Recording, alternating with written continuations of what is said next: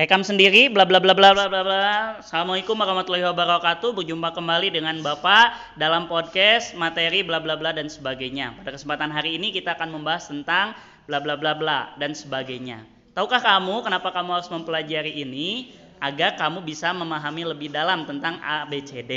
Baik, sekarang kita akan membahas yang pertama. Kenapa yang pertama ini menjadi lebih penting? Karena bla bla bla dan sebagainya. Udah selesai? Klik berhenti.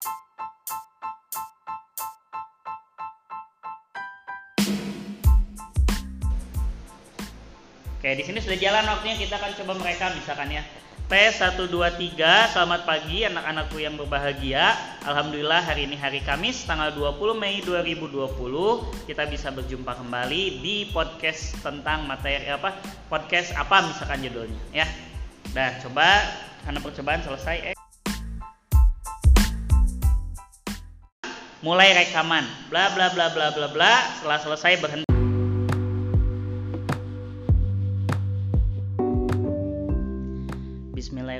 Assalamualaikum warahmatullahi wabarakatuh. Bagaimana kabar para mahasiswa hari ini? Semoga Nanda sehat selalu ya Dan selalu ada dalam lindungan Allah subhanahu wa ta'ala Tuhan yang Maha Esa.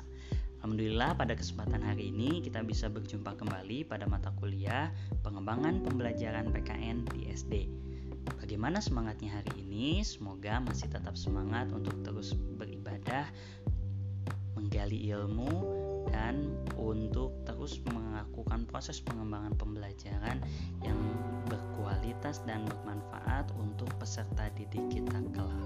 Ya, pada kesempatan hari ini kita akan melanjutkan diskusi kita tentang bagaimana proses pengembangan pembelajaran PKN di SD dari apa yang sudah kalian canangkan di pertemuan minggu lalu kalian sudah Bapak bagi menjadi beberapa kelompok ke dalam kelompok pembelajaran PKN berdasarkan tujuan dan fungsi serta perannya.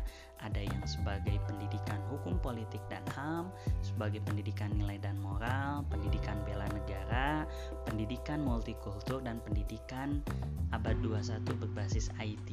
Nah, lalu kalian pun diberi kesempatan untuk mencoba merancang pengembangan pembelajaran PKN yang akan kalian rancang tersebut seperti apa dibuat dalam bentuk judul seperti layaknya skripsi.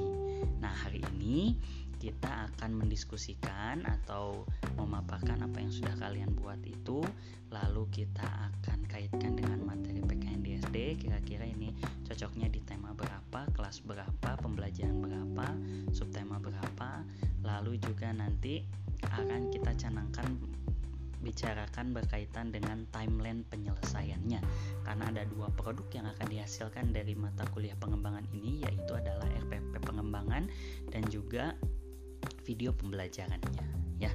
Nah, yang pertama silakan nanti kalian di-sharekan di grup WhatsApp judul-judul atau rencana-rencana pengembangan yang telah kalian kembangkan silahkan di-sharekan di grup. Nanti kita akan saling memberikan masukan. Jika dirasa memang belum yakin misalkan pas saya masih punya tiga atau dua judul boleh disebutkan. Nanti bapak kasih masukan dan kamu ambil putusan mana yang akan kamu ambil. Ya baru nanti di tahap kita setelah tahap satu selesai kita akan maju ke tahap kedua yaitu memasukkan tema uh, materi PKN kira-kira itu ada di tema berapa Lalu yang ketiga, di akhir kita akan membicarakan tentang timeline penyelesaian produknya ya. Baik, untuk sementara itu dulu. Jadi silakan setelah mendengarkan podcast ini, setelah mendengarkan audio ini silakan kalian untuk mulai meng-share sesuai dengan urutan kelompok dari grup A, B, C, D dan E untuk meng-share rencana rancangan awal pengembangan pembelajaran PKN-nya. Oke, tetap semangat dan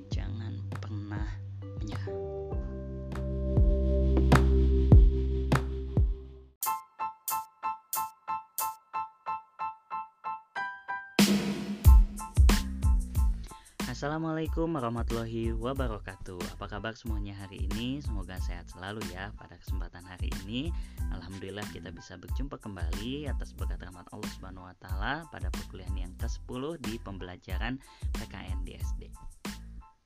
Baik, tadi kalian sudah mengawali perkuliahan hari ini dengan berdoa. Semoga senantiasa perkuliahan ini senantiasa ada dalam rahmat Allah Subhanahu wa taala dan kita senantiasa memperoleh ilmu yang bermanfaat dari perkuliahan ini dan menjadi amal jariah untuk kita semua. Baik, bagaimana pemahaman kalian tentang mata kuliah ini sampai sejauh ini? Semoga sudah semakin banyak bertambah ilmu pengetahuannya ya. Di minggu yang lalu kalian sudah belajar membuat media pembelajaran. Ya, ada yang medianya audio, visual, audio visual dan kinestetik. Semoga kalian semakin paham kenapa saya harus membuat beragam media karena ya kebutuhan peserta didik pun beragam. Sehingga diharapkan setiap minggu itu ada terjadi sebuah inovasi yang berbeda sehingga tidak membuat anak bosan dalam pembelajaran kita. Ya nah hari ini di pertemuan ke-10 kita akan membahas tentang evaluasi pembelajaran PKN Nah, kenapa sih Pak perlu evaluasi dan evaluasi dalam pembelajaran PKN itu dilakukan dalam bentuk apa saja?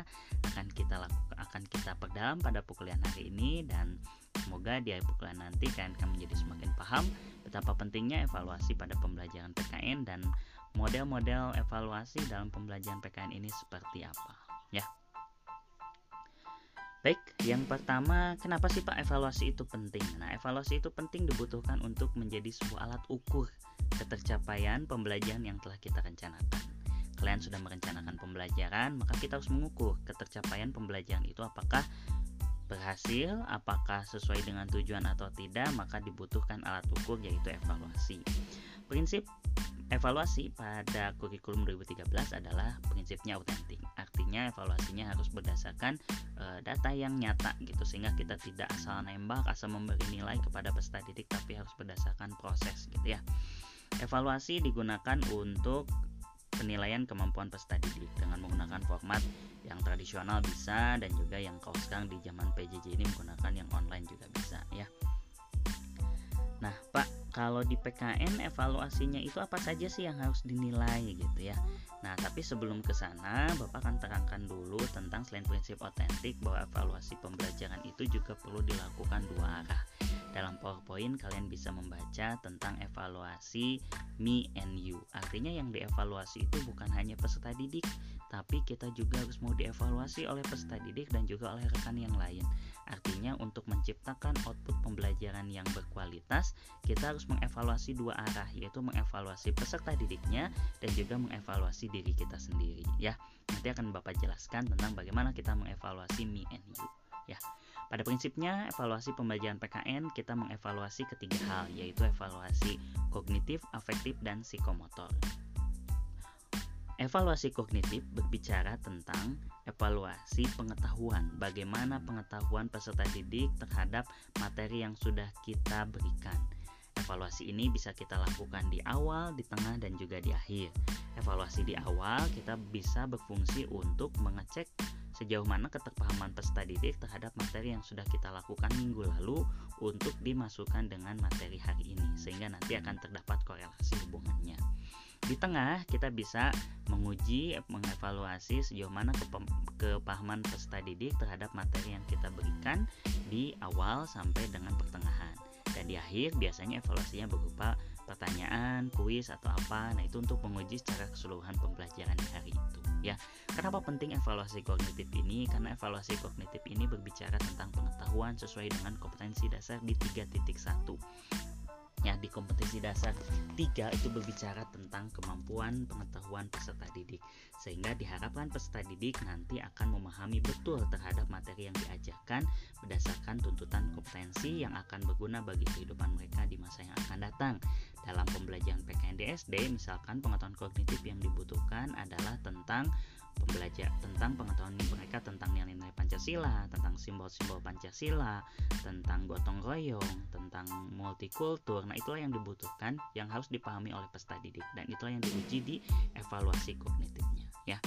Ada banyak cara kamu bisa melakukan evaluasi kognitif ini bisa dengan tanya jawab, bisa dengan kuis, bisa dengan diskusi, bisa dengan yang lainnya ya. Baik, memasuki yang kedua ada yang namanya evaluasi afektif. Nah, evaluasi afektif ini berbicara tentang evaluasi sikap. Artinya bagaimana sikap peserta didik selama proses pembelajaran. Nah, evaluasi afektif ini bisa kita lakukan dengan penilaian antar teman atau yang paling mudah pengalaman Bapak adalah dengan melakukan pengamatan. Jadi kita melakukan pengamatan bagaimana sikap peserta didik ini untuk pada pembelajaran itu. Biasanya Bapak melihatnya pertama dari kehadiran. Ketika dia kehadirannya, e, maka Bapak selalu menandai yang telat dan juga yang tepat waktu. Kenapa? Karena ini akan menjadi indikator kita memberikan penilaian sikap di akhir nanti. Kalau si anak terlalu sering terlambat di dalam kelas kita, maka secara penilaian sikap kita bisa memberikan nilai e, baik. Kan? sementara yang tidak pernah kesiangan mungkin kita bisa memberi salah satu indikatornya adalah sangat baik gitu ya walaupun kita juga harus mengkonfirmasi kenapa dia terlambat dan sebagainya ya Nah, yang berikutnya adalah Pak, kalau evaluasi afektif apakah hanya dilihat dari kehadiran? Tentu tidak. Kalian bisa melakukan banyak cara ya. Misalkan dengan dia sering membantu kita, sering membawakan buku misalkan itu kita bisa menjadi poin plus menjadi indikator untuk penilaian sikap. Ya, karena sikap ini menjadi warga.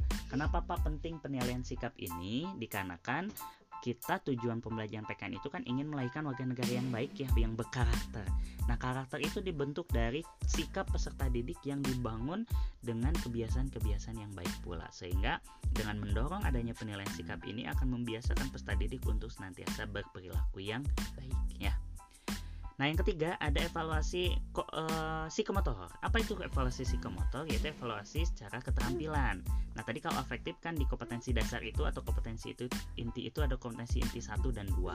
Kalau afektif di PKN itu lebih ke dua yaitu sosialnya. Sementara di yang psikomotor itu berbicara tentang kompetensi inti 4 atau tentang keterampilan ya. Nah, kenapa keterampilan ini perlu diuji atau dievaluasi? Karena ingin memberikan skill kepada peserta didik. Menjadi warga negara yang baik tentu harus mempunyai skill yang mumpuni juga. Nah, dalam pembelajaran PKN di SD, maka sesuai dengan kompetensi dasarnya apa yang dituntut, keterampilan apa yang dituntut oleh KD itu untuk dimiliki oleh peserta didik. Misal, ketika berbicara tentang mengajarkan materi simbol-simbol Pancasila. Maka keterampilan yang harus dimiliki oleh peserta didik adalah peserta didik bukan hanya sekedar paham tentang simbol sila 1 sampai 5 itu apa, tetapi juga mereka mampu membedakan atau mengaitkan antara simbol dengan maknanya apa. Jadi kenapa simbol sila 1 itu harus bintang? Maka peserta didik mampu menjelaskannya. Itu tidak hanya berbicara tentang kognitif, tapi juga tentang psikomotor. Artinya dia mampu menjelaskan dengan baik, mampu mentransformasi apa yang ada di dalam pikirannya ke dalam bentuk uh, ucapan yang dilakukan di depan kelas ya. Lalu bagaimana Pak model penilaian untuk psikomotor ini yaitu bisa kalian lakukan dengan biasanya umum presentasi terus misalkan dengan setiap orang yang berpendapat itu bukan hanya sekedar penilaian kognitif kalau Bapak, tapi juga itu dimasukkan ke dalam penilaian psikomotor. Kenapa? Karena di situ dia ada memiliki keterampilan untuk bertanya, keterampilan berpendapat, itu bisa menjadi poin ya. Sehingga jelas kita sebagai guru itu karena sifatnya penilaian autentik, kita harus menghargai setiap proses yang terjadi di setiap hari pertemuan pembelajaran itu gitu, baik itu penilaian sikap, kognitif dan juga keterampilannya ya.